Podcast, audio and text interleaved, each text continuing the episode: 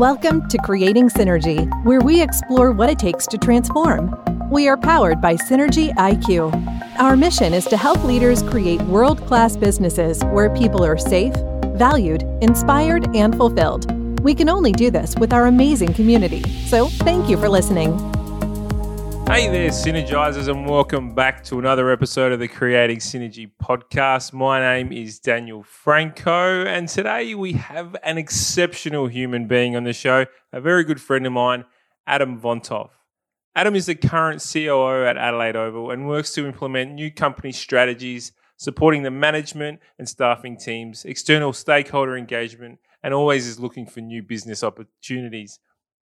He's been working at the Oval for the past 10 years now and has spent all of his 25 year career in hospitality, having worked in hotels and casinos before moving to the stadium. His career kicked off when he was just 17 years old, working down at West Lakes at the Lakes Resort in various departments. And then he became the food and beverage manager for roughly three years each at some of the big name hotels, being Hotel Adelaide, Stamford Grand, Sky City Casino, the Outrigger in Fiji, and the Crown Casino in Perth.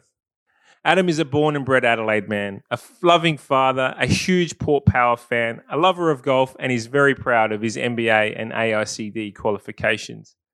In this episode, we deep dive into Adam's career journey to his current position as the COO, the perks and challenges of his work, how the Oval managed this ongoing COVID situation, specifically focusing on communication and staff and customer experience. And he shares all the plans and challenges for the future. If you love the episode, which I'm sure you will, be sure to hit subscribe button and check us out at synergyiq.com.au and SynergyIQ on all the social media outlets. Cheers. So, welcome back to the Creating Synergy podcast. My name is Daniel Franco, your host, and today we have the great man, Adam Vontoff. This is a rare occasion for us. It's the first time we're drinking, having a chat over waters, as opposed to uh, some wines or beers. So yeah, we, we, should highlight it's about ten thirty in the morning 10, as well. So it is ten thirty. We are sitting here at the beautiful Adelaide Oval. You are the COO at at the great Oval that is uh, a showcase piece in Adelaide. How did your uh, how did your journey get to where you are today?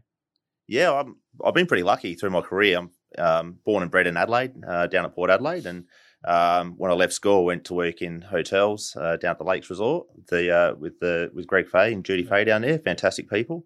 Um, and I was I there their, for, I love their smorgasbord. Oh, it's a great place. I've always I've always been blessed with views wherever I've worked, so that was uh, no exception. On the river, there. working there. Um, and I was pretty lucky there because I was sort of 17, 18 and starting out in hotels and the Lakes is a great venue to learn your craft in. You know, mm. it's got accommodation, it's got fine dining, bistros, gaming, sports bars, bottle shops. So from a from a venue and hospitality, you get a taste of of pretty much everything, everything there is. Yeah. And um, and being young as well, you sort of get thrown into all those areas as a spare pair of hands to start with yeah. until you sort of work your way through. So uh, for me, that was uh, a good sort of introduction to, to hospitality uh, there. Um, Is there a reason why you chose hospitality? Is it something you, you were interested in younger or in your younger years? Or yeah, I, well, my um, when I was born, I, I, me and mum spent a lot of time with my grandparents. So my grandfather was a pretty big influence in my life growing up. And uh, the thing about granddad is you never went anywhere without stopping to the pub for a beer. Yeah. Now that could include getting the morning paper and a liter of milk. you know, you'd, you'd, you'd, pop into the pub for a beer. So, uh, I guess from a very early age, you know, I was sort of raised in in pubs, um, and not one pub, but you know, anywhere you went, we'd pop in for a beer. And Granddad was kind of one of those guys that you know he, he um, umpired a lot of amateur league footy and had been a, a rower and. Uh, water polo player and things like that. So, you know, he just had that sort of network. Didn't matter what pub you called into, he'd know somebody you know, in in that venue. So for me growing up, it always seemed like a pub was a pretty happy place. Yeah. You know, you could walk into a pub and you knew somebody yeah. Uh, there. So I think, and it still is. And, and yeah, I, I, think so. I, I, think there's the difference there, though. Is uh, you know, you're talking about you know the '80s and, and probably early '90s. You just probably still had more publicans yeah. in venues as well, um, as opposed to sort of more management. You know, now running venues for for corporations. Yeah. Um, so for me, yeah, pubs are a pretty happy place, and I love school. I, I, I enjoyed it, um, but I always wanted to work in hotels. Yeah, you know, there was always just something about that that, uh, that I enjoyed. I enjoyed the experience um, as a kid, and uh, yeah, I was pretty lucky. So, so you moved your way up the ranks at, down at the lakes? Yeah, I, I when I was nineteen, I think um, there was a, there's a there's a position in hotels, accommodation hotels called night audit, and that's basically the guy that gets to work at eleven o'clock at night, deals with all the drunks and the you know three o'clock club sandwiches, and Yep. uh, you know checks people out at uh, at seven o'clock. But part of that job is um, rolling the hotel accounts and and things like that. So there's a bit of there's a bit of nous about it. Yeah. Um, you have to sort of know what you're doing, but um, I enjoyed that, and I got to do that by doing a lot of work experience to start with. Um, there was a couple of guys that did that. It was a full time guy and a guy that did two, the weekend. Yep. Um, and I did a bit of work experience in it just to learn it. Uh, so I probably did six months. Yep. Um, and then eventually somebody called in sick, and I got a call up um, to do it um, for real. So and got paid for it. That was great. A Um, and and uh, you know, for me, that was that was a pretty big step in my career in a lot of ways because one is, you know, as a 19, 20 year old, Saturdays and Sundays I was at work, you know, rather than being out Yep. drinking and, Yep. and things like that. Um, It's a good way to save. Yeah, you'd think so- you'd think so. You I, still, I still found a way, but uh, but uh, but but but learning that um, part of the hotel for me sort of led me into my next job um, because when I was you know uh, 21, I was ready to leave the lakes. Um, I guess I'd been there for three or four years. I wanted to try something new. Uh, I got an opportunity to go to the what's not there anymore, but the old Hotel Adelaide up here in North Adelaide Mhm. and uh, doing night audit, and then move, making that move up to, to the hotel there, doing night audit in front office. So I was doing three afternoon shifts on the front desk, checking in people, um, and then two night audit shifts. Um, was was was good, but while I was there, the um, food and beverage manager uh, left. Inexplicably left. So back in those days, the Hotel Adelaide was known for chunky custard Christmas shows and Yeah. you know not Yeah. much else really. To be yeah. honest with you, um, used to do a lot of weddings and things at the venue, but um, Geez, I remember Chunky Custard. Right, yeah, They were good fun. they were. I mean, back in the day, that was that was. That was- yeah, if you most companies in Adelaide took Yeah. their staff to the Chunky Custard Yeah, Christmas show. You know, right. um, yeah, uh, good guys there too, Mm. and I still see some of those guys around town. And uh, and yeah, so the F and B manager left, so I was a bit bright eyed and bushy tailed, and I marched myself up to the general manager's office, and I said, "Look, I think I could do that job at least while you try to find somebody uh, to do food and beverage." And uh, he said, "Well, okay, I'll I'll give you a bit of a go," which was you know very grateful to uh, to Sam for that. Uh, so that's how I moved into food and beverage, uh, and that was my first food and beverage manager job. So What was the difference between the night audit? Like, was And- it a smack in the face? Pretty a big, big change? Or? it was look, I, I I I knew about food and beverage having worked at the lakes and, and what it was about, Yeah. and um, there was a few things about it. One is it's the first time I'd actually been in a management position. yeah. uh, where I had staff and rosters and sales teams and a gaming. We had a gaming room as well, so I knew Yeah. nothing about that. Mm. Um, so it's a pretty steep learning curve Yeah, um, in that. Um, uh, but I, I enjoyed the time. It was small enough that you couldn't really get too much wrong. Yeah. okay. Um, it was an old building, so I learned a lot about hotel engineering. You know, Yeah. because things Yeah. broke all the time. I remember once the uh, the um, the electrical uh, converter or whatever in the hotel broke, so we had no Yeah. electricity for um, 72 hours in the Oh, hotel wow. because there was only one of these things in the country, and there was one guy in the country who knew how to fix it. So Oh, we no. we had to shut down. But um, yeah, I, I, I like that. I like that job a lot. You know, I, um, one interesting thing that happened while I was there is I was relieving a um, the gaming attendant for a break. So I used to work through to about 8.30, 9 o'clock. And my last job of the day was to give the gaming attendant a break for, for dinner. And while I was in there, I got held up um, by a guy who came in there, held me up with, uh, with a syringe and Oh, wow. gave him all the money and stuff like that. And that was an experience That going would've been- through. And coincidentally, I'd gone, th- I'd put all the staff through armed hold up training with SAPOL about two or three months earlier. So it was still quite fresh in my mind. You know, I was writing down details and pushed the panic alarm and rang, you know, triple O and all that sort of stuff, locked the gaming room. Funnily enough, the gaming patrons were still playing the machines. They had no idea No any of this had just happened. Um, but uh, yeah, that was an interesting experience going what, through that what as well. goes through your mind in that stage as, as a, the leader of a team? Yeah. Are you does your mind turn to the safety of your, your people, your own personal safety, the, the safety of the, the, the, the precinct? What it, like? What is where does your mind go in, when when put under such pressure like I that? think at that moment, it's about compliance Mm. with the thing that's immediately in front of you. Yeah. Um, getting that dealt with as quickly as, as possible and getting that person out of the out of the venue. Yeah. Um, and then, yeah, it does go to, you know, two things. One is the safety of the, the team, but then also is about the preservation of any evidence or, you know, what's the detail, Yeah. trying to write things down. You know, he was this tall, he was that, is that. About five years later, I got a phone call from um, SAPOL and they'd caught the guy. Oh, okay. um, and we ended up going through court and trial, and he'd escalated through a bit of a spree up into uh, firearm with the Savings and Loans Bank, I think, Yeah, and wow. uh, went to court to testify and all that sort of stuff. And he got, I think, he got twelve years yeah, uh, wow. as well. So, but it was an interesting experience to go through from from Yeah. that time right through To to, carriage of justice. yeah.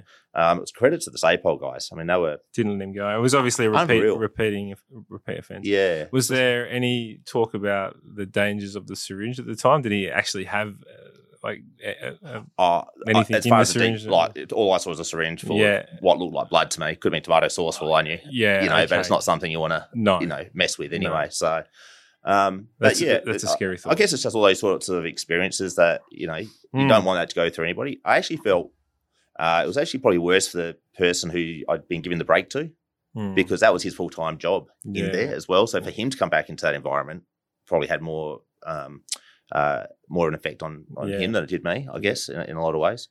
Um, but look, uh, good. So good experience. Learned a lot there, um, and then I had the opportunity to go to the Stamford Grand um, as the assistant food and beverage manager down there. So I think I was about 24 at that point down Mhm. at the Grand. Um, it's like giving a keys to the candy store to a Yeah. kid. To be So- honest with you, So is it, at that point you're thinking this is where I want my career to be? Hundred percent. Yeah. yeah, hundred percent. Um, and th- I didn't think I'd get the job at all. I mean, I, I saw the job, I'd applied for it.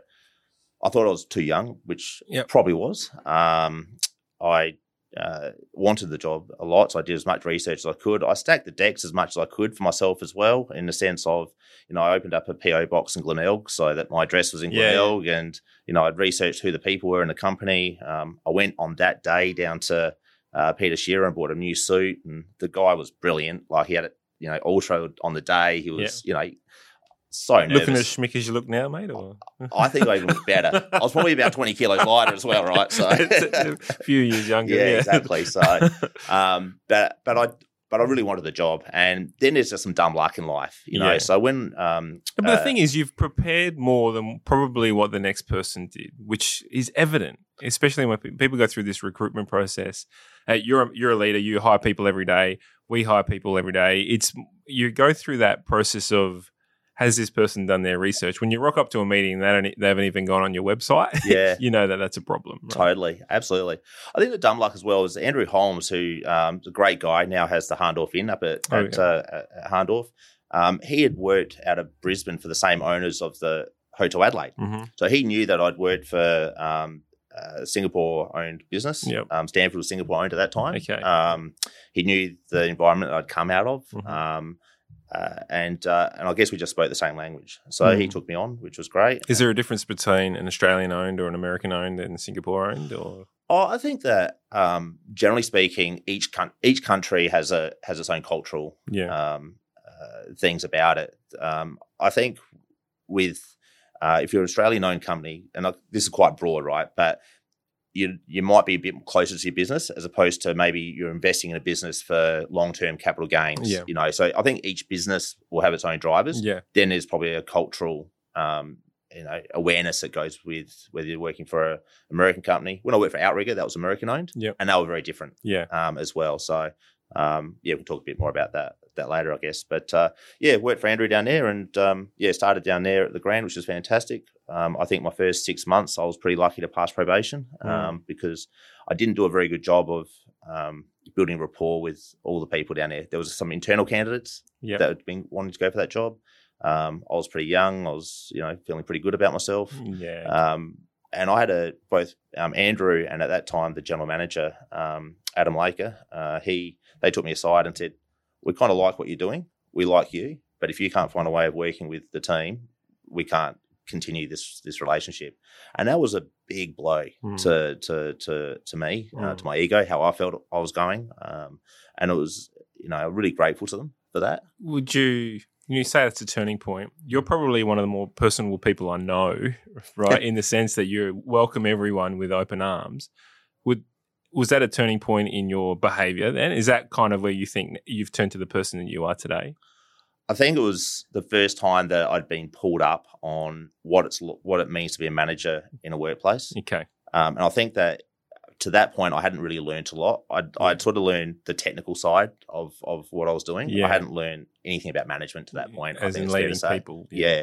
Um, so I think that was probably where a beginning of or an awareness of of management and what that meant came into into my psyche. Um, Yeah. And started thinking more actively about what am I trying to achieve and how am I trying to achieve that. Um, so that was that was you know and back then as well. I mean there wasn't training courses or Yeah. you know as much stuff as I think is available today. Certainly wasn't an awareness of Yeah. it. I mean, at that point, it was still very much, um, do, you know, do as I say. It was quite hierarchical. Yeah. You know, we still had a general manager who, you know, would inspect your polished shoes and, you know, would line you up. And, you know, it was a very different environment to where we are probably 16, 17 years Yeah. later. I remember uh, it's funny because you just triggered something in my head. I remember I went similar process where a leader of mine turned around and says said to me, Dan, if you're ever going to make it in this world uh, in in a leadership role, it's not about the I, it's about the we, Mm. right? So remove the word I did this, I did that, and bring in the words we did this. Yeah. You know, we have the idea, and, and it- be inclusive with your language. More is probably what he was saying. Be very inclusive with your language, as opposed to I'm the person that is the best, so to speak, which is was a big learning curve for me. yeah. I think I, I probably at some point um, maybe overcompensated after that. Yeah, You know, as well. Because I then I went, went sort of completely the other way. And, yeah, And I was everybody's best mate. Yeah. And, you know, I was having beers with the guys after work. Yeah. And, you know, and then so that the- then becomes a problem, doesn't it? and then you've got the other side of that as Yeah. well. So I think from a hospitality career point of view, it is a very social environment. Um, you do have a wide range of people that you're working with all the time, um, from you know back of house guys to front of house guys, uni students, professionals. You know, mum on the weekends. yeah, So with alcohol readily available at any drop of the hat. and boys and girls in Yeah. that environment. Yeah, I mean, yeah. it's it's Yeah. it's it, there's a lot of pitfalls or you know um, red flags that can go up in that Yeah. sort of environment. But you know, I guess over time you you, you find your way through that, um, and that's I think where I really started also building that strong relationship with my direct managers. Mm. You know, I think every job I've had from that point on, it's always been about having that strong rapport with my direct manager Mhm. um, and getting that feedback, um, and then in turn trying to be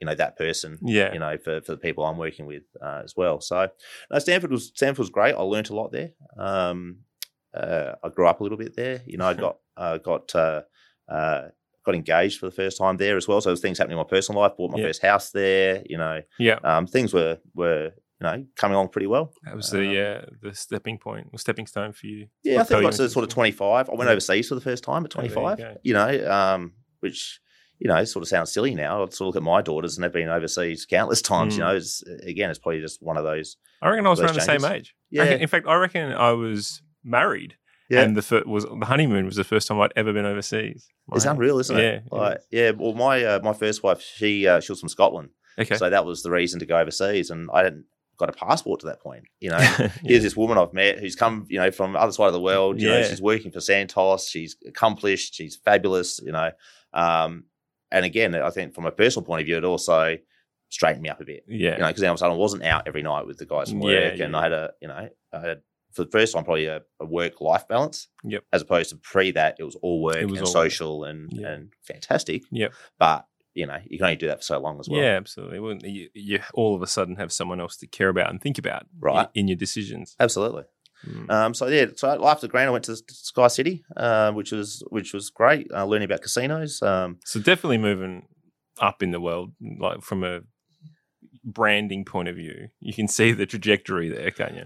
And, and I think that was important to me as Yeah. well. That every every time I moved, it was for an opportunity and to Yeah. go up in the in my career. And to that point, I'd spent at the Lakes, the Hotel Adelaide, and the Grand. I'd spent more or less three years at each venue. Yep. Um, so then going to Sky City Casino was was outstanding, and the um, my direct boss there In food and beverages, in again? food and beverage. Yeah. so food and beverage manager at Sky City. Um, my direct boss there spent before I even started. Actually, had engaged me uh, um, uh, an organised organisational psychologist. Um, Okay. I had about six sessions with him Yeah, great. about how to come into the casino, Yeah, um, and I think he was aware.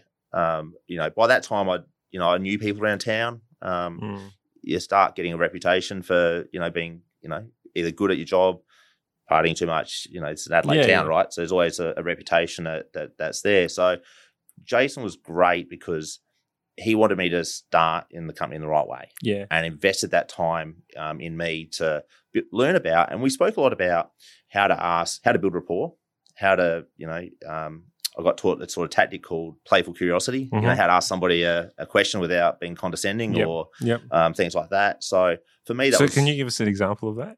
If, if you still Uh, remember? Yeah, look, it was just little things like if if I walked into a bar and I saw something, asking somebody like, "Oh, why do we do it that way?" or you know, "Can you t- can you tell me why we do it that way?" So I know, you know, For next ha- time, yeah. yeah, how do we do things around here? Yeah. You know, I'm the outsider coming into Yeah. this environment. How do we do things around here? Can you help me come up to speed with with that? Yeah. Yeah. So you Um, come come at it from a point of curiosity. yeah, Yeah. yeah. It was, it was pretty useful, uh, and I Yeah, still use absolutely. that. You know, Yeah. probably not consciously so much anymore, but um, Yeah, always have makes to ask questions and People are more willing to help yeah, as opposed to. Uh, I actually learned something from it, same sort of you know org psych. If you go in um, with a even from a leadership position, if you say, "Can you uh, please do this for me?" People are kind of going to be put off a little bit with that comment, as opposed to, "Hey, I need some help with this. Can you help me out?" The word "help" triggers something in everyone's in everything. So from an influence point of view and a leadership point of view, it's just a softer approach. Absolutely. Oh, Mm. couldn't agree more. Um, it was a big place to go. One, you had to get your head around. I had to get my head around the casino environment and what that business is. Yeah. Completely different to hotels. Yeah. Um, You would have know, seen some some strange and amazing stuff all in in one place. Yeah, absolutely. You know, it's you know when you're seeing players play, you know, and Sky City um, compared to when I worked for Crown was smaller. I think you know it's more of a boutique casino Mm. Yeah, operation. yeah.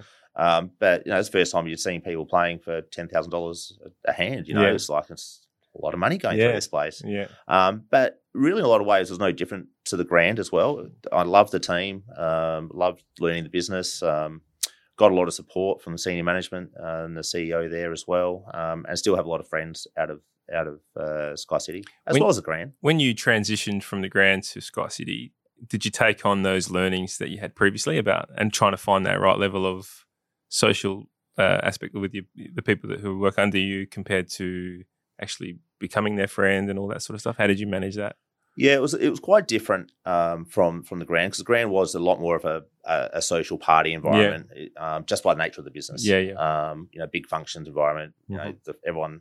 You know, who's listening's been to the front bar of the Grand. You know, Yeah, so yeah. um, Absolutely. you know that that was very different. Where Sky City was a lot more professional. You know, we we you know twenty four hour surveillance. You know, um, inspectors there all Yeah, the yeah. time, um, and, it, and it did help, I guess, separate me out a little bit from being one of the one of the team Mhm. to you know you start filling that role um, while built having that rapport. But that was probably the first time there was some sort of separation between my you know my, my home life and my work life, Yeah. and um, that was probably healthy for me So you're becoming more uh, experienced in your own nature as well. and a little bit more confident. Mm. um, but um, confident within yourself. Yeah. Not uh, overtly confident Yeah. or, you know, and, you know, you always try to manage, you know, the ego or the perception of arrogance. And sometimes that's hard uh, as well. People see you how they see you at Yeah. that moment. Yeah. Um, if they don't have much um, contact with you, what they see becomes their reality. Yeah. Um, and I think that as I've gone through my career, that becomes the harder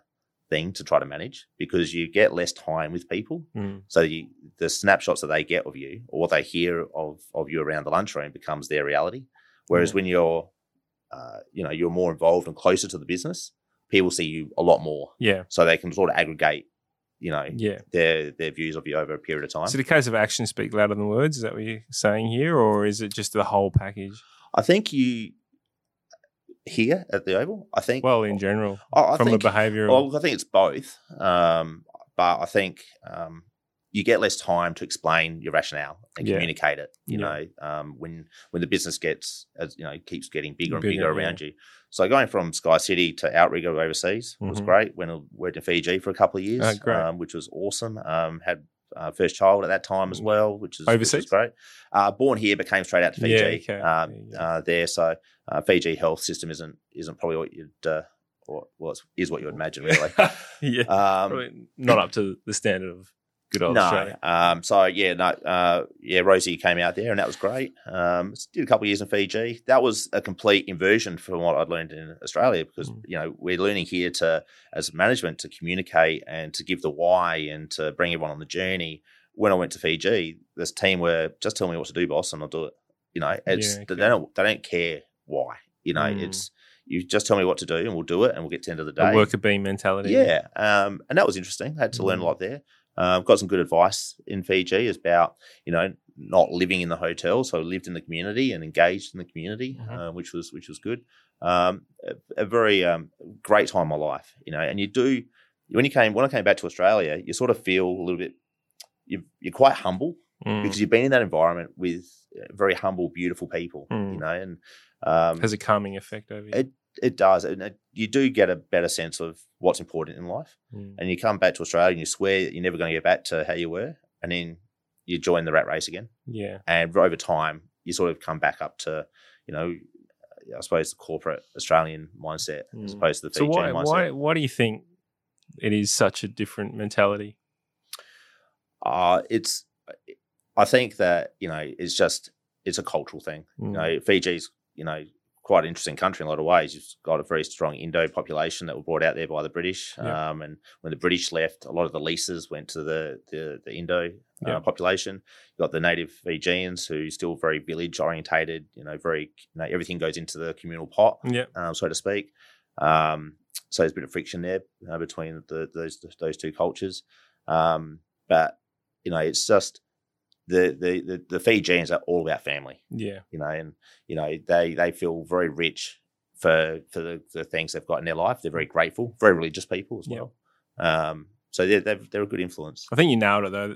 There's this rat race that goes on here in, in corporate Australia that uh, is hard to break out of sometimes. Yeah, absolutely. Well, when I went from you know went from Fiji to working for Crown Casino, Yeah. you know that's uh, you know that's as chalk as cheese as you get, really, Yeah. in a lot of ways. Um, there, I mean, Crown is a fabulous uh, organisation. I, I really enjoyed working for them. Yeah. Um, but it's a, it is a dog eat dog, Yeah. high performing. Where were you based? Uh, in Perth. In Perth. yeah, so um, you know, and that was you know that was my first experience to capital development in a big way in, Yep. in organisations. So uh, uh, James Packer bought Burswood. Um, he was in the process of converting it to Crown Perth. Um, so it was a big um, capital project Yep. uh, program going through. So you were in food and beverage again? Food and beverage Yeah. again, yep. Um, yeah, food and beverage manager there, uh, but it's a big op- operation. There's Yeah, about it's a- four and a half thousand staff there. Just can't imagine the Um, amount of moving parts. Yeah, so we had three three general managers. Uh, Yeah. uh, sorry, three food and beverage managers there, um, underneath the general manager of food and beverage. Yeah, okay. um, there. So uh, when we all had portfolios to Mm. work through. So yeah, no, it was a good time. Learned a lot again, um, and probably you know through your career as well. Same people keep popping up. Mm. So by the time I got to Perth, um, there was a guy by the name of Richard Callender who was the gaming general manager at Sky City. He'd then gone to Perth as the COO of gaming. Yeah. So when I got to Perth, you know, I spoke to, to Richard, hey, I'm in Perth, any opportunities? He made some introductions. You win the job on your own merits and then you have to be able to do the job. Yeah. But those relationships are Gets your foot in the door. it gets your name to the top of the list. Um, Oh, the, and- the power of networking yeah, is unbelievable. and that pay it forward. Uh, Yeah. uh, and I've always tried to do that for as many people as I can. Yeah. I'm always happy to help or make introductions. Yeah. People have to get their own, you Oh, know, absolutely. you know, find their own relationships and their own merits. But um, it can be the simplest thing you can do for somebody can change their life, you know. And Correct. so many people have done that for me over the journey um, as well. So by as little as just an introduction, Yeah. you know, it's ten seconds, and yeah, it can have a big impact. So. Well, um, it, it works, like you said, it pay from a pay it forward point of view, it works so much more in your favor than treating someone like shit. Like it just Oh. doesn't make it. Why would you ever go down that path of treating people? You, yeah. Anyway. well, that's the thing. I mean, you don't have to seek out conflict. Mm. you know, you know, there will be people that you just don't get along with, Yeah, you know, or you, or you grade each other the wrong way, and you know, so you know, the people that you like, you know, or that you know you can help. Why would you not want to do Mm. that? It, it, it seems crazy to me. Yeah. Um, so yeah, I enjoyed that. Um, but then you know, that's where. Um, uh, then I, uh, so Mel and I separated. It's my first wife, Mhm. and um, Mel wanted to come back to Adelaide um, and uh, do that, and that's what brought me back to Adelaide. Um, so again, you know, just how things serendipitously work out. Sometimes I, um, I'd put my name down for SACA membership, Mhm. um, and in 2010, when the Western Grandstand was built, they had a big influx of, of members. My name was amongst that, and I had one game to come to in Adelaide. Um, Yeah. I hadn't been in Adelaide. Um, just to sort of see family, see my daughter, Yeah. um, start thinking about how to come back to Adelaide. And um, at that time, Craig Brooks was the HR manager at SACA, and uh, he'd been my HR manager at Stamford Grand. Okay. So I ran into Brooks here at the back of the Western Grandstand, chatting. You know, I'm looking to come back to Adelaide. Um, he said, "Oh, funny you should say that. We're looking for somebody to, you know, come in hospitality uh, for the new Western Grandstand, build a functions business." Um, so again, applied, went through the process. Um, Bronnie Klei, who's now so again, network, right? oh, 100 percent, and just dumb luck. Yeah. You know, running into the right person, right time. Um, yeah. Bronnie Klei, who's now CEO of Netball um, SA. Um, I applied. She was the, the hiring GM, and uh, yeah, she hired me and, and brought me to Adelaide Oval. Really? Uh, so ten years ago. Ten years ago. Yeah. And, and so you were running a different department then? In, Yeah, in so yeah, so it was an interesting time. So I, for everyone to understand, SACA is South Australian Cricket Association. yeah, sorry, yep, Yeah. yep. Um, so it was an interesting time. Uh, I'd uh, John Harnden, um, who I'd never heard of, truth be told, um, was the CEO um, of of the Cricket Association then, um, and really the at that time in was that early 2011. It was all about getting the SACA members to vote in favour of the Adelaide Oval redevelopment. Hmm. Um, so, um, you know, I think a lot of the listeners would have been around that time. You know, it required a, a I think it was a 75% yes vote from the members to do that. Um, Ian McLachlan was the was the president of SACA. Um, those guys worked so hard uh, to get that vote across the line, and, and they did. Yeah. The the And, bittersweet, and thankfully, they thankfully, right? Um, I Because we're sitting here now. Crows are out there training. the stadium looks amazing. it was Although they, there is that hill though. and I'll still. I'm going to ask you about that. Sure. Anyway. but keep you keep going anyway. We'll, well, it, it was interesting. So the vote went up at Wayville Showgrounds. That was Yeah. kind of the, the night to, Yeah. to cast the votes, and um, and that was bittersweet because as part of the deal, um, SACA and SANFL, so the Footy Association, would come together, create a new entity to run the Oval, yeah, which meant as the head of hospitality, I was out of a job yeah. because okay. that would be handed over to the to the Stadium Management Yeah. Authority. Um, so it was a bit bittersweet, yeah, but um, also it was an opportunity. yeah. Um, and really, at that time as well, the the development, um, the the plans, the design work, all that sort of stuff was happening in the background Mhm. as well. And I got a, a, a unique opportunity to to spend some time with the architects and the project management team, and um, give my ten cents on you know what I thought might work or might not work. Um, I worked very closely with a, a guy by the name of Justin Cabinet, Mhm. um, who at that time effectively was my counterpart within um, SANFL. Yep. Fantastic guy. Um, he's gone on to be the head of um, Delaware Sports for Australia Okay. now. Um, Great. great operator, good Port Adelaide man. Um, contrary to what people a- might a- looking from the outside in, we got along fantastic. well, that's a so- contradiction itself, isn't it? Good Port Adelaide man doesn't work that way, does it? There's a, there's a few of us. There's a few of us. Um, so uh, yeah, so so it was interesting. So I, I really started sort of falling in love with what was hopefully going to get built Hmm. um, as well. And uh, long story short, the vote went through. The SMA came together. They started construction. Um, I threw my hat in the ring um, to to uh, um, come to work for the new stadium. Um, uh, Andrew Daniels had been appointed as chief executive officer, um, who I didn't know at all previous to that. Um, and I met Andrew once or twice, um, really through the process. yeah. Um, Where was he before that? Uh, so Andrew uh, has had a great career in events. He uh, previous to coming to Adelaide Oval, he was with Motor Accident Commission, Okay. CEO there. Yep. Um, previous to that, he was the um, first CEO of the um, Clipsal 500. Okay, Um, so um, and spent time in events. Bit of experience behind yeah, him. events. Um, spent some time. He's still at, CEO. Yep, still Just here. for Yep, still my boss. clarification for the Yep. people who are listening. Yes. Yep, still my boss. Uh, I think it's eight eight years later now. Yeah. Actually, been working with Andrew. It's been He'd great. be getting sick of you now. Sorry. He'd be getting a bit sick of you now, wouldn't he? Or Oh, I think No, it's no. fair to say I've tested him over the journey on on on a few things, not not deliberately, but you know, again, it comes back to having a um, you know having a manager that believes in you, yeah, um, as well, and is willing to to help guide you and, and mentor you and um, be patient with you as well, Yeah. um, and you know let you make mistakes. Hmm. I think that's the that's one of the things I've I've really appreciated about working with Andrew is he lets you have a go Mm. will will make sure and test your your thought process, your planning, your you know what you're trying to achieve. But once once there's alignment there, then yeah, let's let's do it. Let's give it a go. yeah, Very entrepreneurial, um, Great. which I think is it's much needed. oh, it, it's just a word that you know I think describes Andrew. You know, he's just he wants to build. He's he's probably the most passionate South Australian I, I think I've ever come across, and Yeah, you know, there's a lot of passionate South Australians. We all are. Mm. Um, but, but Andrew's desire to to make sure Adelaide Oval's, you know, best in the world um, and continue its development has been unreal. he's doing a pretty good job. Absolutely. Yeah. As are you. Let's not discount. Well, he's Andrew. Um, Andrew. Um, so when I came here, the um, Andrew put a team of three together in his executive. So there was um, Darren Chandler, who's now Mhm. gone on to SANFL, Yep. um, Tommy Pavic um, in um, uh, in finance, and uh, and me. So um, really, as as a group or an executive, we've been together through the pre-opening, the opening, um, many projects since then as well. And yeah. uh, it was only last year when Darren went across to SANFL, and still part of the family. Yeah. Um, but uh, you know, we've I think that having that stability has been beneficial for for the Adelaide Oval.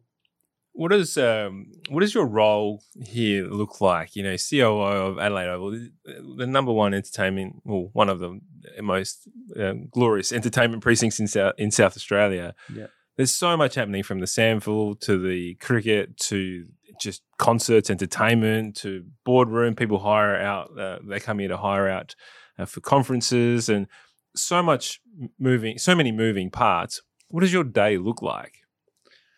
Yeah, it's a good question, and and it's evolved recently. So I've only been in this role now for seven or eight months. Mhm. Um, so it's fair to say I'm still learning, Learning, yep. learning, learning what this role is, and Mhm. and what my um, how to best um, execute the role Mhm. to get the most out of it.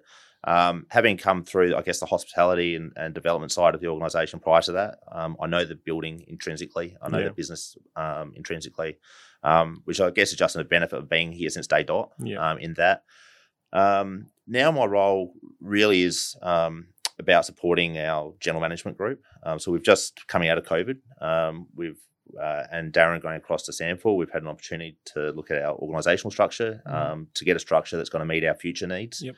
Um, and it's going to be a very different world moving forward. Um, so most of my role is, um, well, a lot of my role is internal facing, Mhm. uh, working with the general management group um, as they build their new teams and um, you know try to understand what is Adelaide Oval post COVID look Mhm. like um, as well.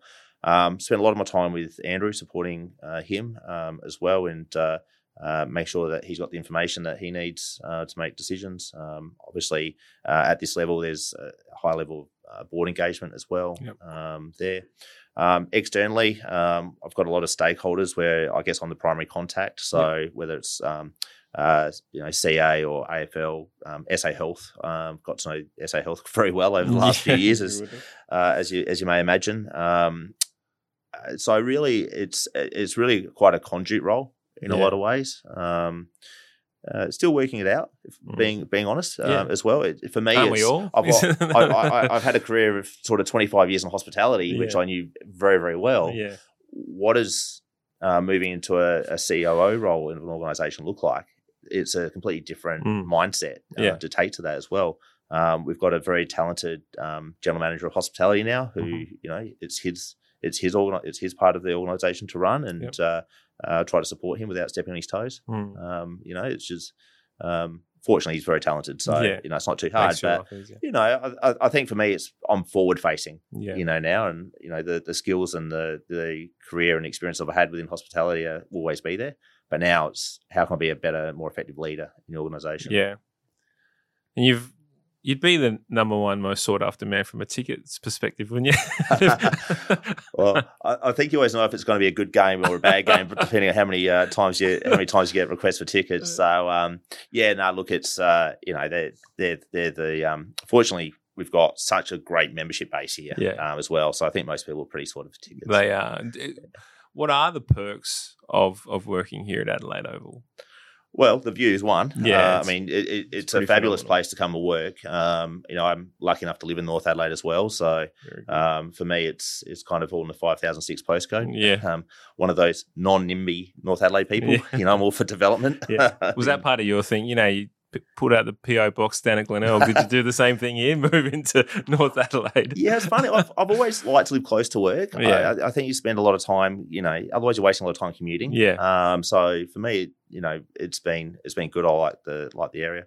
Um, uh, yeah. Um, as far as the perks go, look, we're at every event Mm. uh, here. Definitely, I think I get to meet a lot of people. Yeah. Um, you know, you, you are forever networking and learning, or um, you're out in the environment a lot. Um, part of that's um, you know, that's where the opportunities are. Mm. You know, opportunities don't come to your doorstep. You Yeah. know, you, you have to go out and, and get them. Absolutely. Um, I've been fortunate enough to to travel uh, a little bit domestically and uh, attend a couple of international conferences as well, and, Yeah, and learn. And um, uh, lucky enough to go through a lot of the stadiums in the states and get to know some of the guys over there as well. So um, yeah, there's a lot of um, I guess they're, they're, they're perks. You know, that's how I look at them. I'm Yeah. very grateful for those opportunities. You know, you learn a lot. Yeah. Um, but in saying that, it's what you bring back to the business, you know, and what have you learned and how can you apply it? And I think the the roof climb here is a great example. You know, Andrew attended a conference in Europe. You know, he saw that there was a roof climb in Mm. Ireland, I think it was. Yeah. Came back to Adelaide Oval and said, "Right, guys, this is this is what we're doing." You Yeah. know, and uh, a couple of years later, that business is flying. Y- You know, as well. I'm so booked in in a couple of. Uh, well, I know I've booked in at some point. My wife bought it for my birthday not long ago. So uh, you're okay with heights? no, Okay, I'm great. horrible with heights. Let me I know think- when you're doing I it. think that's a go get- I think I um when as I opened the the, the voucher, I almost I think I there was a couple of expletives that came. Your palms getting sweaty and yeah, absolutely. So the, moving from the perks to the challenges last year, obviously. Uh, Adelaide Oval was was decimated. We all know why. Obviously, the crowds and, and, and the like, and entertainment industry in itself uh, decimated. How did you and the team manage and decipher your way through that whole process of, of the COVID 2020? Yeah, it was an interesting time. I sort of take my mind back to sort of late February, early March last year. Um, you know, you'd started hearing the rumblings of this pandemic and, and what would it be. And um, uh, Andrew was, um, you know, very um, stoic through that period. He's like, Yep. let's, we, we can only deal with the facts. You know, let's not get ahead of ourselves. Um, but as the facts started leading towards, you know, the seriousness of the situation, and then um, we'd started getting some early rumblings around potential closures and things like that um, that's really just where you go into crisis mode. You know, to be honest with you, you um, uh, Andrew, I remember it was a Sunday, um, got the three of us, so Darren, Tommy, and myself on the phone, and he said, "Right, this is you know this is happening This now, is and this is what yeah. it's going to look like." So, um, you know, we'll straight into to work and start working on on the plans. And whenever you're making a decision that's going to affect um, people's lives, I think they're the decisions you take most seriously. You Mm. know, it's you've, you've got two hats to wear. You know, one is you've got to do the right thing by the company because the company has to, the company itself has to be able to survive that period. Um, but then the reality is there's there's human carnage on the other side of, Yeah. of those decisions sometimes. Um, and the thing was that we didn't know how long this was going to last Hmm. as well. And I think that's one of the, the things that I took out of COVID was it wasn't like we've got a crisis for two weeks or a month or this could have been, you know, Yeah, uh, yeah. days to weeks to years. So not knowing that how long you were having to hunker down for was was was a big thing.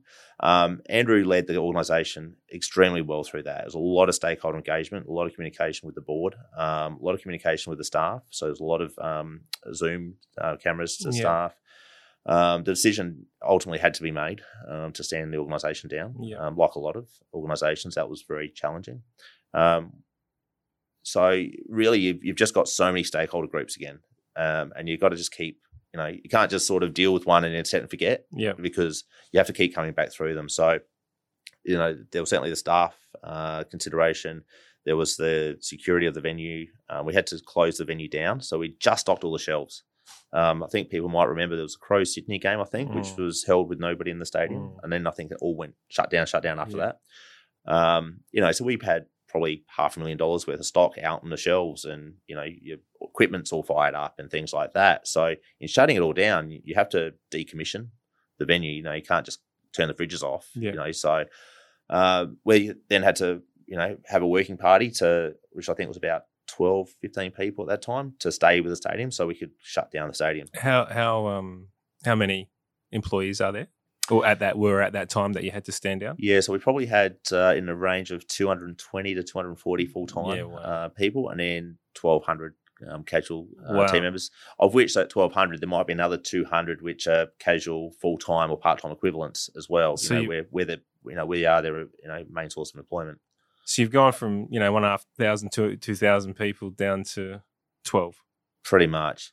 Yeah, we had uh, so we had that that small team to help shut the venue down, which Mm. probably took two two or three weeks. Mm. Um, we had a team of um, security for to maintain twenty four hour security of the asset. Yep. Um, there was the four executives, a couple of people out of um, uh, finance, uh, and that was about it. I think. You were one of them. yeah, I, Yeah. I, I worked through. Yeah, uh, that, I, that I remember having a couple of conversations with you during last year, and Yeah, I I think I I distinctly remember getting off the phone with you and thinking to myself, well, I would hate to be in your position right now. The amount of um, I don't know, just the kind of the where you were where you were at in your head at that time. I think we were we benefited from having a a, a, a tight knit executive. Yeah. So I don't think it was it was all on Andrew's shoulders Yeah. as a CEO. He he he takes absolute responsibility for the organisation, but I think having that um, small tight executive did help. Mm. Um,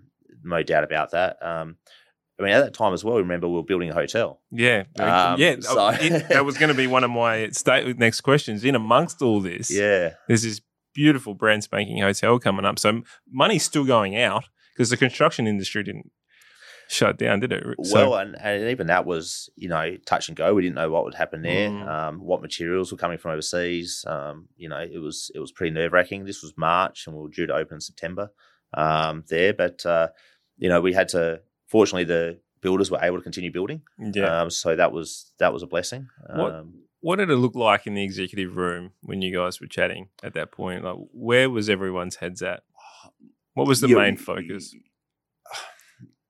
I think it's hard to say you have one focus. I Mm. think that the, the I'd say two key focuses were one was the staff group, you know, Mm. and what could we do there? There was no job keeper at that point, No. you know, so nobody knew, you know, that was coming over the horizon. So that was really nerve wracking time. Um, and then the other one was the solvency of the company. Mm, yeah. You know, how long can we um, stay solvent for? Uh, at that point, again, the shutdown was here, but you know, the and credit to the government at all levels Mm. in every jurisdiction um, and every health department. And I know that it's easy to be critical in hindsight, but um, I think they all did a, a fabulous job. Yeah. You know, JobKeeper came relatively quickly. Um, certain, um, uh, you know, um, packages came to help businesses and so forth. Um, so I think they moved. They moved very quickly. What there. was the conversation with your team like at that time? How, did, how was it taken? How was it received? Well, at that time it wasn't probably too bad. Mm. Um, there was a lot of fear, of course, Mm. but I guess that fear was shared by everybody. Mm. um, because when the whole state gets shut down and everybody's in the same boat, um, more or less, um, you know, it's a little bit easier Mm. uh, in that in that situation. It doesn't feel like it's happening just to me. Mm. I think that later it got harder because as we were having to then look at right, who could we stand back up? Um, did we need to take pay cuts? Um, did we could we afford everybody that had been stood down to come back into the organisation? Mm. what the organisation looked like. Um, could we get games of football back up and running? Um, you know, that's where a lot more challenges uh, I think face in the immediacy of the the crisis beginning. It's just communication. You know, everything we know, you'll know. Um, we'll make sure that we've got some lines of credit open to us. We'll get from one day to the next. You know, we'll keep engaging with the government. It's those months between probably April, May, June, probably early July that they they ones we start thinking about right once this is over, how are we going to look? Yeah. You know, what are our revenue streams going to be? You know, will we be able to get football back up here? You know, you remember our one of our core products is you know fifty thousand people in the, the venue shoulder to shoulder, you know, screaming and you know Yeah. shouting, and um, that's not really the environment that health departments you know love at the moment, Yeah. you know, as well. So that's where the work really began with um, all our stakeholders, um, SA Health, um, to make say right, how do we start finding a way out of this and having that first showdown match uh, of 2,000 people here, um, first stadium event in the country coming out of Mm. COVID, Mm. um, was was so powerful. And and again, Andrew um, and Darren Chandler did so much work on that. That was their absolute focus. Yeah. How do we get revenue back into the out of the Yeah. business? What what do we have to do to um, start rebuilding confidence Yeah. um, in our product uh, as well? So Because the stadiums don't get any revenue from the TV rights and stuff like that, do they? It's yeah, no, the, I think the best way of looking at Adelaide Oval um, is that we're we're we're a hall for hire. yeah. So when the Crows play, the Crows come and hire Adelaide Oval, and Yep. they,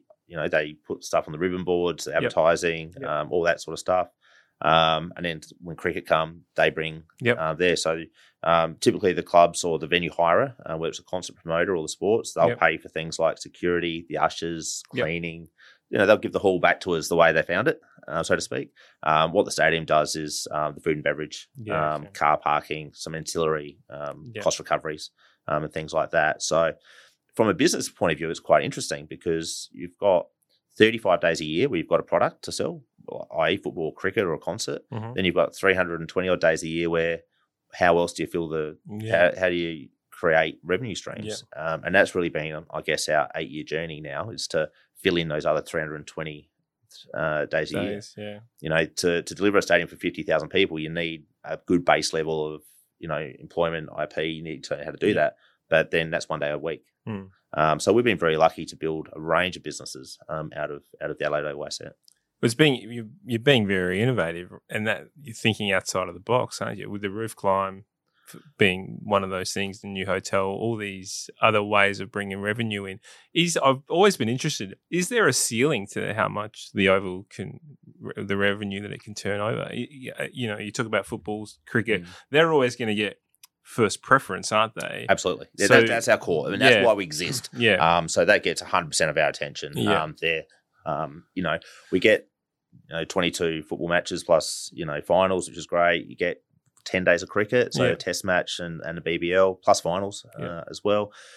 We try to get two or three concerts a year Mhm. um, here. Um, again, that's you a, got the guns coming in. we- we do, but you know, here layeth another question, you know, because you know ultimately they still have to find a way of coming into the country Yeah, and, and fulfilling those dates. So you know that's one of those examples of things that you know in the air. Yeah. Um, and I think that's probably been one of the things for us um, coming back out of COVID is your lead times are a lot shorter. yeah. You know, the AFL is a good example. You know, we're basically living week to week on what the schedule's going to be Mm. um, there as well, which is a necessity for the now. Not probably sustainable long term, Mm. um, but uh, yeah, it's it's part of doing business post COVID. what are moving from the COVID world? What are now? Well, I think the COVID world is still going to get embroiled in everything. In, in this next question, what are the main challenges moving forward? I think there's a lot of challenges. I think that um, I think that within society and business community generally, there's there is still a bit of a view of there will be a, reco- a back to normal, um, and I'm not necessarily confident that there will be a a, a normal which looked like 2019. I Mm. think that we have to go. Well, here's our line in the sand. We had a shutdown. And we're going to be looking to build growth back into the business over a number of years now. So we want to see growth. Yeah. We want to see double digit growth, you know, um, coming back out of that over a period of time. Um, some of our businesses, business units have been hit harder than others. Um, so football uh, is back. Um, that's going pretty well, nearly back to 100% um, of what it was. Yeah. Um, but our functional events business is is still very soft. Okay. You know, so give you an idea, Adelaide Oval pre-COVID would do about 1,500 functions a year, Mhm. uh, give or take. Um, we're probably at half that at the moment. Okay. Um, and again, that business is still Is that nerve-wracking. is that because many of those businesses went out of business uh, during that time, or the Oh. entertainment industry, for example? Yeah, I- look from a functions point of view, I think it's just there's still a bit of nerve nerves around. Mm. You know, will there be a shutdown? Can we bring? Can we get people travel around the country? You know, things like that. We've seen a couple of those um, shutdowns in uh, Sydney and Melbourne and that. Yeah. You know, where we've had conferences here and people literally get up at a seat and go to the airport to get home. You know, so it's still it's still a bit nervy Mm. um, in that space. You know, I hope that it recovers over time. The vaccine's a big part of our future moving forward. You know, yeah. we need to get people vaccinated. Um, we need to get that confidence back into the business sector. No doubt, businesses, some businesses have done well through COVID, um, but uh, you know, for our business, you know, we because of the nature of it, we're we're we're a meeting place. Yeah. You know, we're we're, we're a social entity as well, so we probably feel it a little bit more than most. You would. So that being the biggest challenge, getting those other smaller business units up on, on, on track. What about from a staffing perspective? Is there obviously trying to sell people to come and work here at Adelaide Oval when it could be shut down at any point Yeah. again? Is that how how are you attracting talent and and staff into the world? Yeah, it's a bit of an evolving um, uh, thing at the moment. I, I think since maybe November uh, ish last year, we sort of started saying, right, we're, our doors are open. Probably after that last shutdown in November, Mm. we've been very fortunate in South Australia from that point of view. We've seen um, a, a pretty high staff turnover. Um, people have left for all sorts of reasons. Some have um, seen other opportunities come up. Some Mm. have um, been a bit nervy about the environment and not wanting to be in such a, a risky area, I, I guess, there. Um, it's been pretty traumatizing for a lot of people. Mm. Um, you know, there's a bit of fatigue out there. Yeah. I think you know we've asked a lot of people as a as a community and as a business as well. Um, so I think that, that that staff turnover for us is probably one of the first things we want to um, arrest, you know, Yeah. and, and get that confidence um, back into our, our team that hey we're here and you know we're as COVID resilient as possible Mm. um, to guard against shutdowns.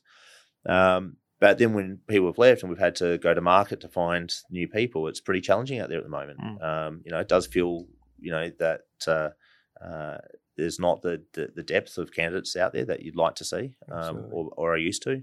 Um, for us, not having the uh, international students in Adelaide is a big is a big thing. We Yeah. usually have three or four hundred students on our Yeah, on wow. our on our team, um, and they're just not there at the moment. Um, so then a lot of jobs are being, you know, it sort of flows through the, the whole organisation, right? So um, it's it's challenging in the employment space. Uh, at the Mm. moment, we're no different to that. Um, we've been running games of football here with probably uh, between sixty and seventy shifts that we can't fill.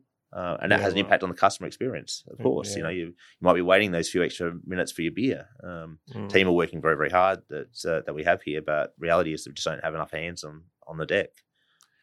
Is it so? You know, you talked about Fiji going over there and just getting the worker bees. Um, you know, if I was to go on the Adelaide Oval website now, which I have done, and I've looked up careers and done a bit of background research, there is no vision or purpose. Why?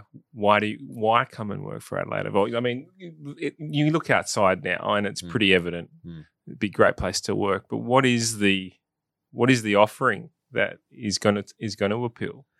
Yeah, we're, we're such a broad employer Mm. as well, and I, I think that you know we've got so many businesses under our one umbrella as Mm. well. So we're very broad in that sense. You know, the, the same type of person that you might want for a tourism business on roof climb is different to a fine dining restaurant person, Yeah. to a to an usher, to you know a hotel uh, attendant as well. So um, as a as an organisation, it's it's it's interesting pulling all those different skills together. Yeah. Um, because of how broad we are, I think though for, for the Oval is we are we are a big entity, so Mm. there's definite career opportunity here. You know, if you if you want to come to the Oval, learn different uh, parts of the business, um, work hard. It's Mm. it's not for the faint-hearted. You know, Mm. it's a it's a busy, dynamic, you know, big place. Um, it takes you probably ten minutes to walk around the Oval. You know, um, but uh, if you if you want to come here and knuckle down, it's a it's Good full of opportunity um, as well. And we're a pretty young organisation as well. You know, when you look through the through the whole organisation, I, I don't know what our average age is, but it's it, we're pretty young Mm. in a lot of ways as well. A lot a lot of uh, apprentices, a lot of trainees um, come through the organisation. Yep. Um, that's been a big focus for us. How do you manage with your staff? Uh, This is probably particularly the forward facing staff, the the ones that see the end client, the people who come into the stadium to watch the games. There's a you know when alcohol flows and uh, the teams are losing or they're winning and the ego kicks in and your staff would see if probably deal with a fair bit of abuse um, from that end from that end from some poor you know the bogans and the like but w- how do you how do you manage that That wasn't a dig at Port Adelaide, was it? it was a, Uh, it was digging at anyone who watches football, right? Because you you only need to come to a game. yeah. I'm I, I look. I'm a pretty passionate. I'm a Geelong supporter, so I'm a pretty passionate supporter of football. Yeah. However, I do sit in the grandstand sometimes while Yeah. I'm watching a game, and I go, Mm. "My my goodness, there's many people can't actually control their emotions." Yeah, yeah, for sure. Look, it's it, there's a few there's a few things about that. One is you know Adelaide Oval is, needs to be a safe place for Yeah, everybody. correct. You know, for for families, for our our team, uh, for the players. Um, so there are there are a lot of there's a lot of work that goes into trying to create that safe environment. Mm-hmm. Um, we have. Um, a fantastic security team. We have a fantastic um, front of house staff who are very proactive in Yeah. trying to manage um, or identifying uh, problems there. Uh, we have the one eight hundred tell us number as well, so that PANS can, Yeah, can yeah. give us a uh, IP um, there as well. There's no doubt that um, sometimes people's behaviour, and it's not always alcohol related. Granted, there are those times as well, but um, they can't. You know, that gets a bit out of control, um, and we'll take effective uh, steps around that. We certainly don't tolerate. Um, antisocial behaviour at all, No. you know, and uh, pitch invasions are just not on. And No, um, where, where required, we'll deal with those people and give them long bans um, from the Oval. We've had a few this year, unfortunately, so they're just not welcome back. no, Uh, that behaviour is not not appropriate. We're fantastically supported by um, South Australia Police. Great. Um, they are outstanding. They're here every event day. They work um, very collaboratively with us um, as well. Um, but you know, you think about it as a percentage. Fifty thousand people come, you might have a handful of dickheads Yeah, you know, at the end of the day. So the idea is to identify them, evict them. If they go peacefully, then we'll see you next time, champ. Just calm your farm. yeah. If there's any kind of resistance, then they might spend the night in the you know, in, in lockup. they might get a night to sleep over and think about their behaviour. Um, do you deal with your uh, from a customer experience point of view from your staff? Mm. How do you manage that? And do you, you know, from an onboarding process, do Yeah. they come in and, and you say, look, you, you're probably going to see some adverse uh, reactions from people and behaviors from people. And do you manage that as a resilience piece for them, for example? Yeah, there, there's an induction for everybody that comes Yeah. on board, and, and we touch on a, a range of topics. Of course, cu- we're a customer facing organisation, and I think anybody who's dealt with the public, you Mm. know, understands that it's a you know it's a lucky dip, Yeah, you know, sure. right. and it's not because people are good, bad, or indifferent. Some people are just having a bad day, Mm. or things get away from them as well. So, where possible, you know, we it's important that our staff feel safe. Mm. I mean, that's our absolute priority. There's no doubt about that. Um, but uh, it's interesting though you, you say about whether the team's losing or winning. We get our get we get our surveys, uh, sorry, our feedback Mhm. every week, and if the home team's had a win, it's amazing how everything's fabulous. Yeah. If the home team's got smashed by ten goals, then uh, every pie was cold, every beer was warm, and you Yeah. know, it's, you know, so there is a little bit of uh, reactions to that. Um, I think um, though for feedback, it's important for us to get back to everybody. So Yeah. when we get feedback, we we do take it on board. We do get back to every every customer um, where we need to. We'll um, uh, recover that, that that customer. We might you know compensate them, or you know, we don't want anyone to have a bad experience with Adelaide Oval. Yeah. And things do occasionally go wrong. We're a big organisation with a lot of moving parts, so we accept that. In looking at the feedback, though, we always try to categorize it into is it a subjective piece of feedback or is it a systemic problem in our business? Mm. And sometimes you'll get a lot of subjective behavior, which then brings that issue to being systemic, or sometimes there's a one off incident which is immediately systemic. And I think that's the balance of management as well, particularly in our sort of industry or hospitality, Yeah. is people's opinions are valuable because they're your customers. yeah. Don't dismiss them. Deal with them, acknowledge them, fix them, recover that customer and, their faith in your organization. But then don't try to fix something if it's a one-off incident. Yeah. You know, accept that it Like the just pie happened. was cold. And occasionally it will happen. You Yeah. know, I'd be lying to you if I said, you know, every everything we serve all the time is is perfect. Yeah. Of course, it's not. It's no not. business will. No. We absolutely Not strive. with the amount of volume that you guys. and, and I think that our teams do an amazing job. Yeah. You know, we walk around. There's a lot of quality assurance that goes onto our product. Our director of cuisine is out here is here every match day, inspecting. You know, the chips to you know the function meals to fine dining restaurant. Um, there. It- it is a it is a very important point to you. I mean, no disrespect to Adelaide Oval, you would get a fair bit of feedback, right? Sure. You would you would receive, be it constructive, be it negative. Yeah, a lot of good feedback too. Yeah, absolutely. I'm always, I'm always, um, uh, I I shouldn't say surprised, but the amount of positive feedback we get Oh, is is The is food is awesome. the best, right? the, the functions you have it, they're phenomenal. But what where I'm going with this is where do you draw the line into what's like not considered as actual feedback and that's just someone complaining compared to actually we need to do something here with this. I think you take each each piece of feedback on merit. Mm. Um, and if you're not in the frame of mind to read feedback, just don't do it at that moment. I think you have to be in a, a place that you're willing to receive it. Yeah. So if you're having a bad day, don't pick up the feedback sheet and look at the feedback. Yeah. You know, Because you're just going to sit there and yell well, you're just going to get defensive. Yeah. and that's not and that's not helpful for anybody there um, as well. So we have a we have a weekly meeting with all the senior team, and we go through it piece by piece. A lot of feedback we get is really valuable for us as well. You know, my seat was broken, or this was dirty, or something, because it's a big place. Yeah. So just getting that um, that knowledge, but then to be able to fix it, go back to that person and say thank you, and next time they come, it's fixed. Yeah. That's that's what I think people are looking for. Yeah. That um, that feedback there. The food thing's a bit interesting though. Just touching on that because you can imagine the amount of meals that we serve here as Mm. well, and we keep a retention sample of every piece of food that gets served here. We freeze it, we catalog it. So if you go to a function here, we've got that meal somewhere in our freezer there. Mhm. So when we get allegations of food poisoning, which you know again that's part of the feedback that comes through. You know, I got food poisoning there. We take those samples, we send them to the lab, we cultivate it, we get a, a lab report, we go back to the customer. Now that's just good business practice Yeah. anyway to be able to do that. But I think and you know and touch wood because you know it's not a you know, it's not perfect and it could happen one day. Yep. Um, but I think that having those structures in the organisation help protect us. Yeah, as well, and give us confidence. I had confidence in never even product. thought of that. Uh, Um, you're right. You, the food poisoning alone.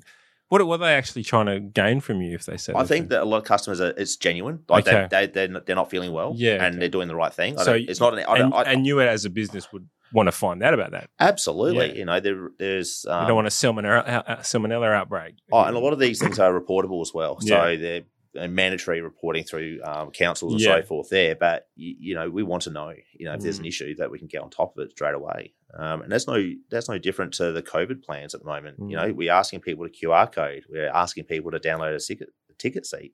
So if something goes wrong, we can best deal with it Mm. um, as well. And I think that you know that's an important thing for business. You know, you've got to be able to plan for when things go wrong. You know, Yeah. be able to put your hand on your heart and say we've done everything we can. Like if that event happened, we can deal with it quickly, properly, um, and then investigate what happened and try to event, Yeah. avoid it. How do you manage thirty? Because you're not. We're not. Are we back to full capacity here yet? Fifty thousand seats, 50,000 yeah, seats, so- eighteen hundred on the hill. So we're um, yeah, more or less. How do you manage the? You know, when they say QR codes aren't mandatory, and then they come out and say now they are. How do you manage the, uh, the, the fifty thousand people? with Yep. So, QR? so QR code's mandatory for the customer to come into the venue, Mhm. and we've got QR codes everywhere. Yeah. We just want them to QR code while they're here. So Yeah. do it at the front door, do it at the kiosk while you're waiting, Mm. whatever. Just make sure you do it um, here. It helps SA Health tremendously. correct. Um, and we've had a number of um, you know test run through that. How quickly can we get ticket data through to state control so that they can start a process if required um, there? And I've got to say that uh, AFL has been fabulous in this space. Mhm. Um, I think people should have a high level of confidence um, that um, heaven forbid something happened here that we would get that shut down very quickly Yeah, great. um, there. So um, again, you don't want to see that, of course. no, but, you have to. Oh. You have to put these uh, mitigations in place. Oh, it's the same as doing the old fashioned fire drill. You know, we've Yeah. all done those, you know, in school, you know, Yeah. since then. It's just thinking about probably 50 things that we do fire drills on. You know, cybersecurity is massive in our world at the moment Yeah. as well. And, you know, we're a high profile, you know, business in, in Adelaide. So the amount of time, energy, um, money that we spend on cybersecurity is um, inordinate. Yeah. Uh, but if you don't, Oh, you know, it's it you're in even more. You're in more trouble. Yeah. I'm interested in the governance perspective of, of having two is, is it two owners from the SANFL to the SACA? Yep. And Yeah. How do you manage your your daily chats with, with with those two who typically in the in history, I'm not so so sure about now, but in history haven't really seen eye to eye in many aspects. Well, it was fantastic that that footy and cricket came together. Mm. You know, without that, and with the the state government of the day as well. Yep. Um, uh, as well, I mean, there's a lot of vision involved in that, and a lot of um, uh, compromise uh, to get the deal done. We're a pretty unique governance uh, model from around the world. Um, so the Adelaide Oval SMA is a private company. Yep. Um, we are owned 50-50 by football and cricket. Um, those two sports effectively share the grass. Um, so football Yeah. from March to October has the right to put content onto the oval. Uh, SACA from October through the through to March. Um, there.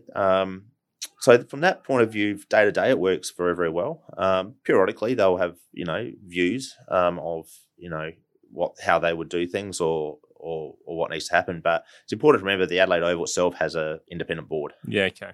So that that board um, is there to support management, uh, give us clarity and direction um, uh, around that. We've been very blessed over those eight nine years to have um, three. We're on our third chairman now, so Yeah, we've had Ian McLachlan, John Olsen, and, and Kevin Scarce uh, as chairs of, of Adelaide Oval.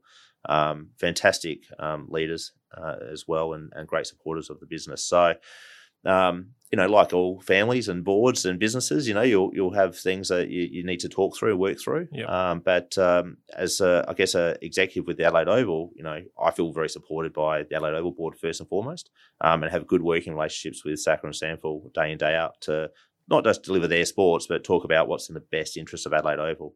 And I think that's you know, it- can't be understated how valuable the Adelaide Oval asset is and how much everybody appreciates it that's involved with it one way or another. Yeah. I cast my mind. Like uh, you talk about, you worked at West Lakes. I used to live down at Grange. Like West Lakes was a stone throws away from me, and I can't believe we actually were never we were down there at any point. Like I, you look at how how fabulous uh, the stadium is and- and how it looks now. What it's actually doing from the Adelaide City, you know, pre-COVID, it was Mm. just revitalising the precinct all around. Um, yeah. What what is the next? What does the next five years look like? Is it is it hard to plan for now in a COVID world?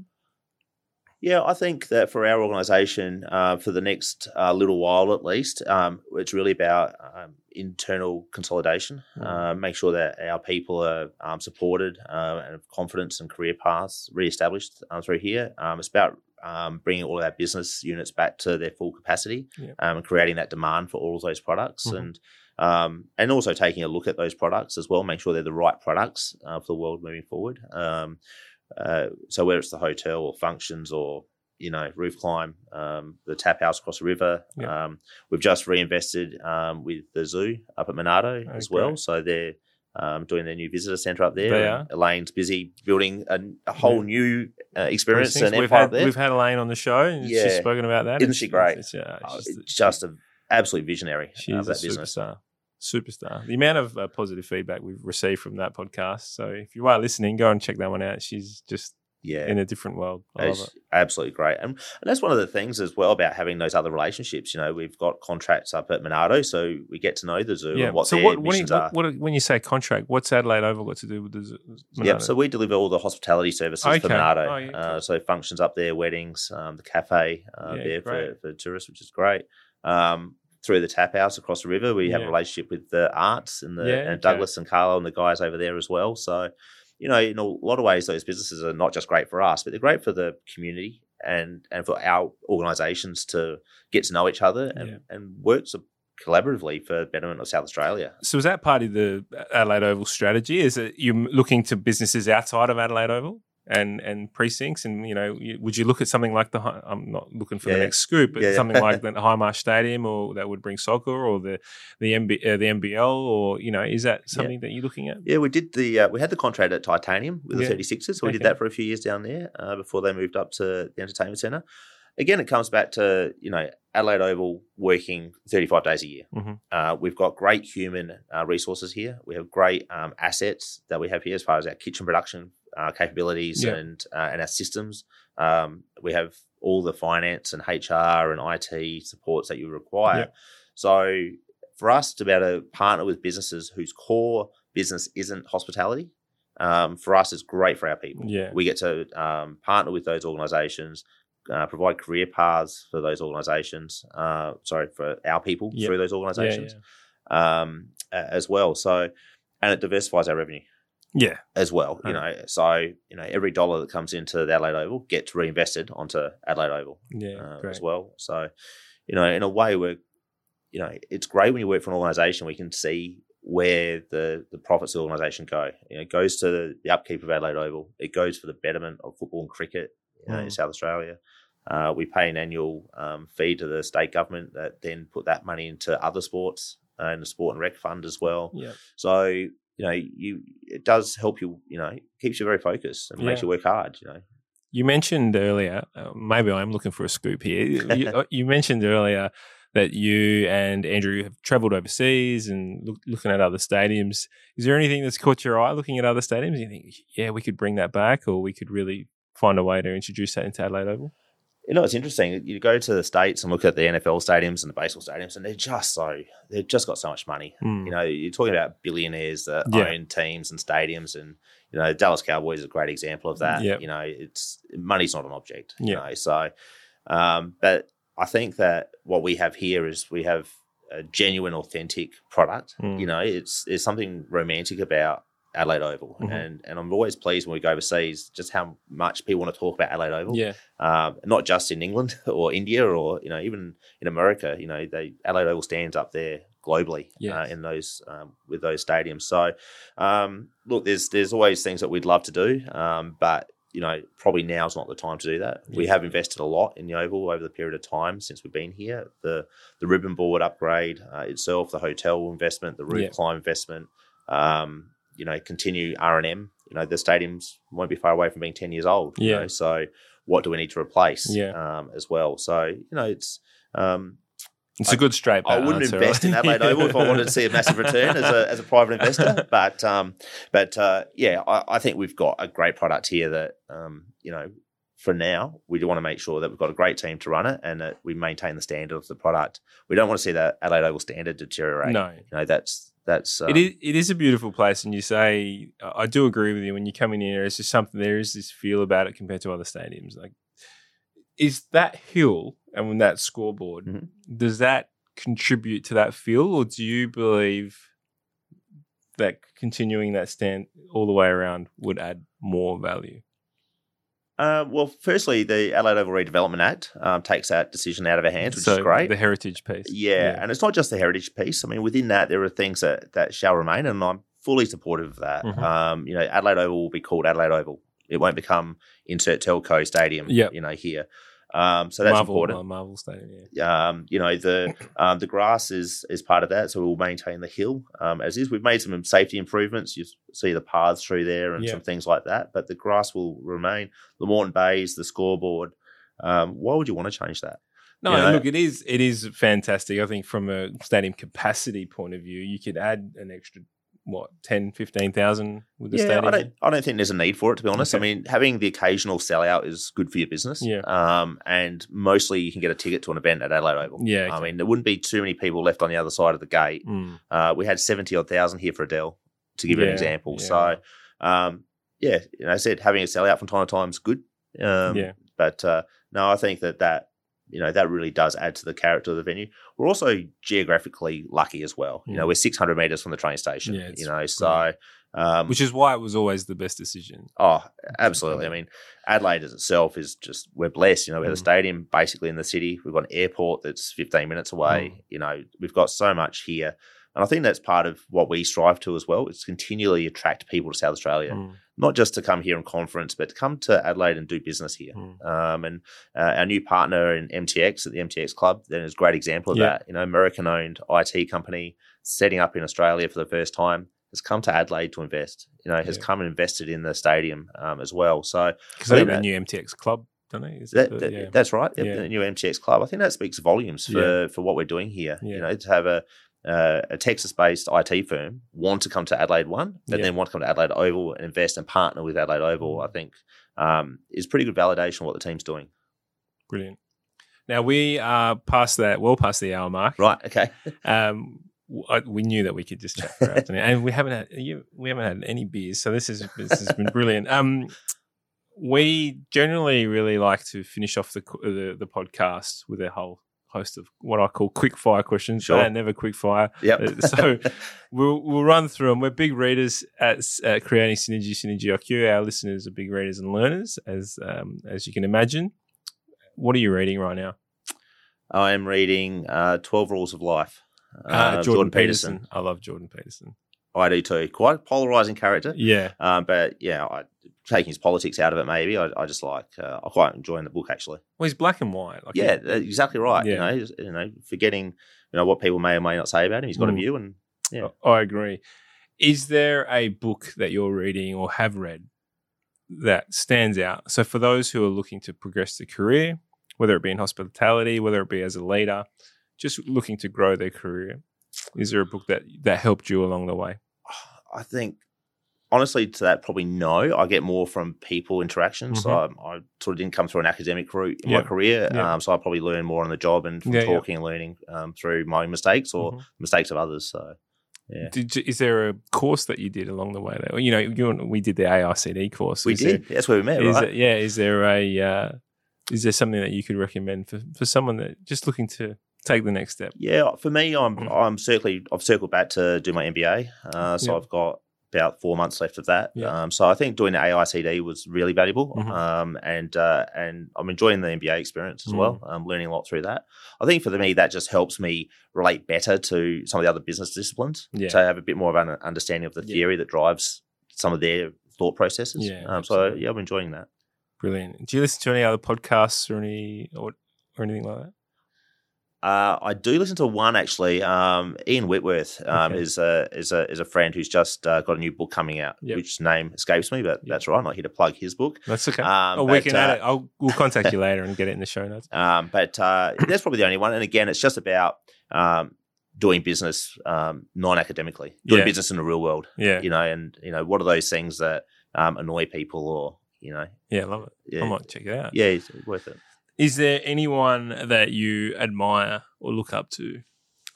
Um, this will sound so cliche, but um, I've really enjoyed working with Andrew Daniels. Mm. Uh, for me, going meeting him at sort of 32 to where I am now is a lot of learning that goes through in those years. Mm. Um, so that he's been tremendously influential in, in my career um, in that regard.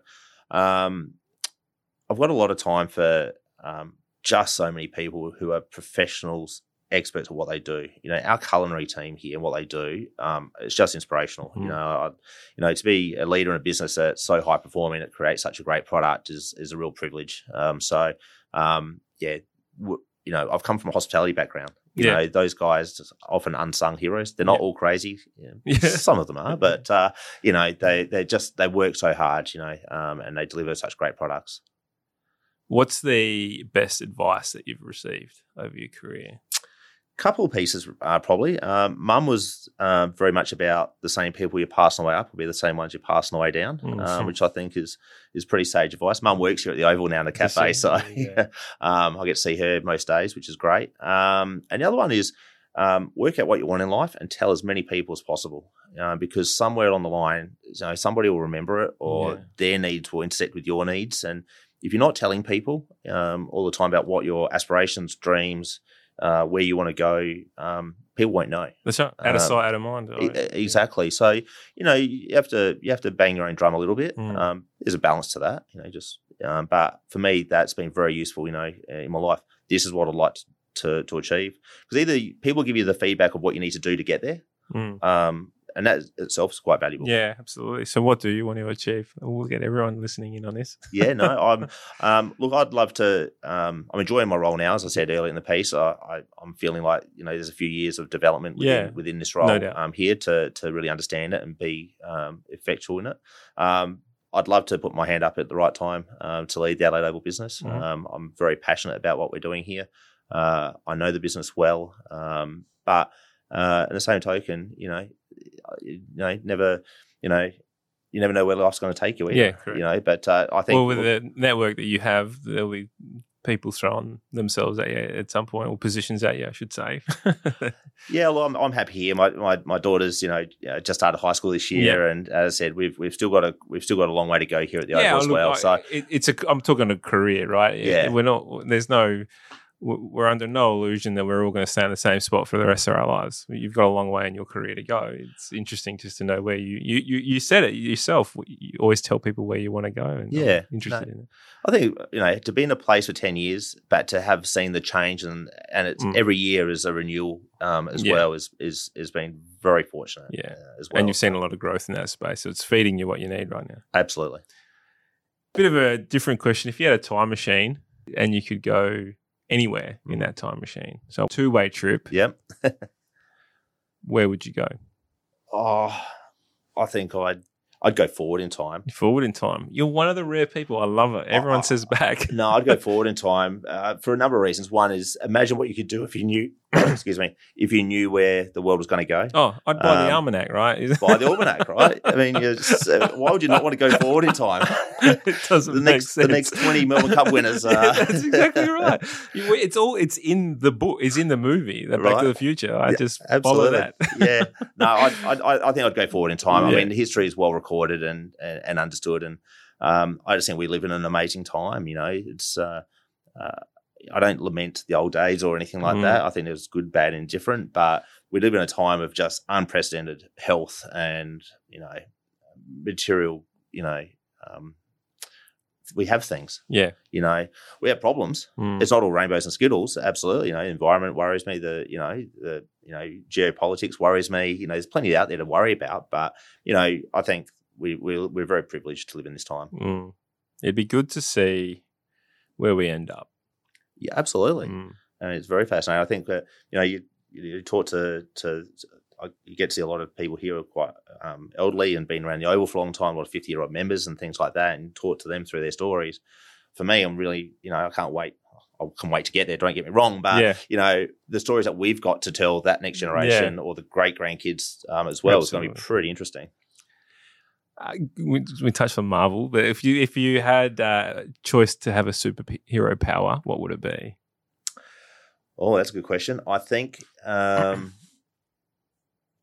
be able to read minds. Yeah, I think that's yeah. that would be great. know what people are thinking. Yeah, you don't always want to know. No. you know. I have trouble reading my own.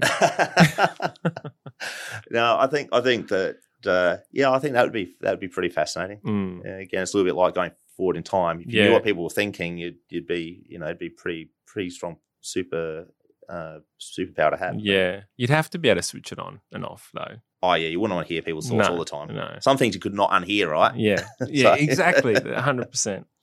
And you are you you are a father, Mhm. so no doubt you have a dad joke. What's your best dad joke? And keep it clean. Yeah, I know. Now I'm trying to think of a joke that I tell my children. I'm not. oh, um, oh, Put you on the spot. does I put you on the thought, spot. I I- thought if anyone, you'd have twenty that you could I rattle have, off. I have a range of jokes. Yeah, I, and they're all shit. So they, they are. I just don't know if they're. I don't know if I tell them to my children. That's, oh, well, just tell us. All right, I'll rephrase it. Tell us a shit joke. oh no, they're all. I, I, you put me on the spot. Yeah. I, I, I think I'm blushing here. Um, I.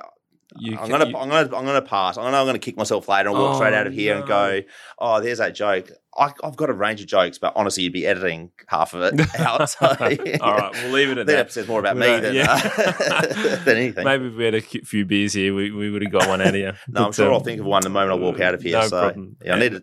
Yeah, so I'm naturally a funny guy, right? Yeah, so well- don't need jokes. Well, that yeah, exactly. You have that charm about you. Thank you very much for joining us on the podcast, mate. It's been an absolute pleasure getting to learn a little bit more about you and your career, and and kudos to you and the guys about you know and the team, I should say, what you did last year and all the ups and downs of last year, and and where you where you've taken the stadium over the past eight years. It's it's in a brilliant brilliant place to be. Every time I walk here, I think we I did some workshops here for about six months. We did we were here uh, once a week or twice a week for, for workshops for six months, and not one point did I ever get sick of, of coming in coming in here and doing some work. So uh, it's always a pleasure, and, and like I said, kudos to you and, and the team. If people want to get in uh, contact with you, where can they find you?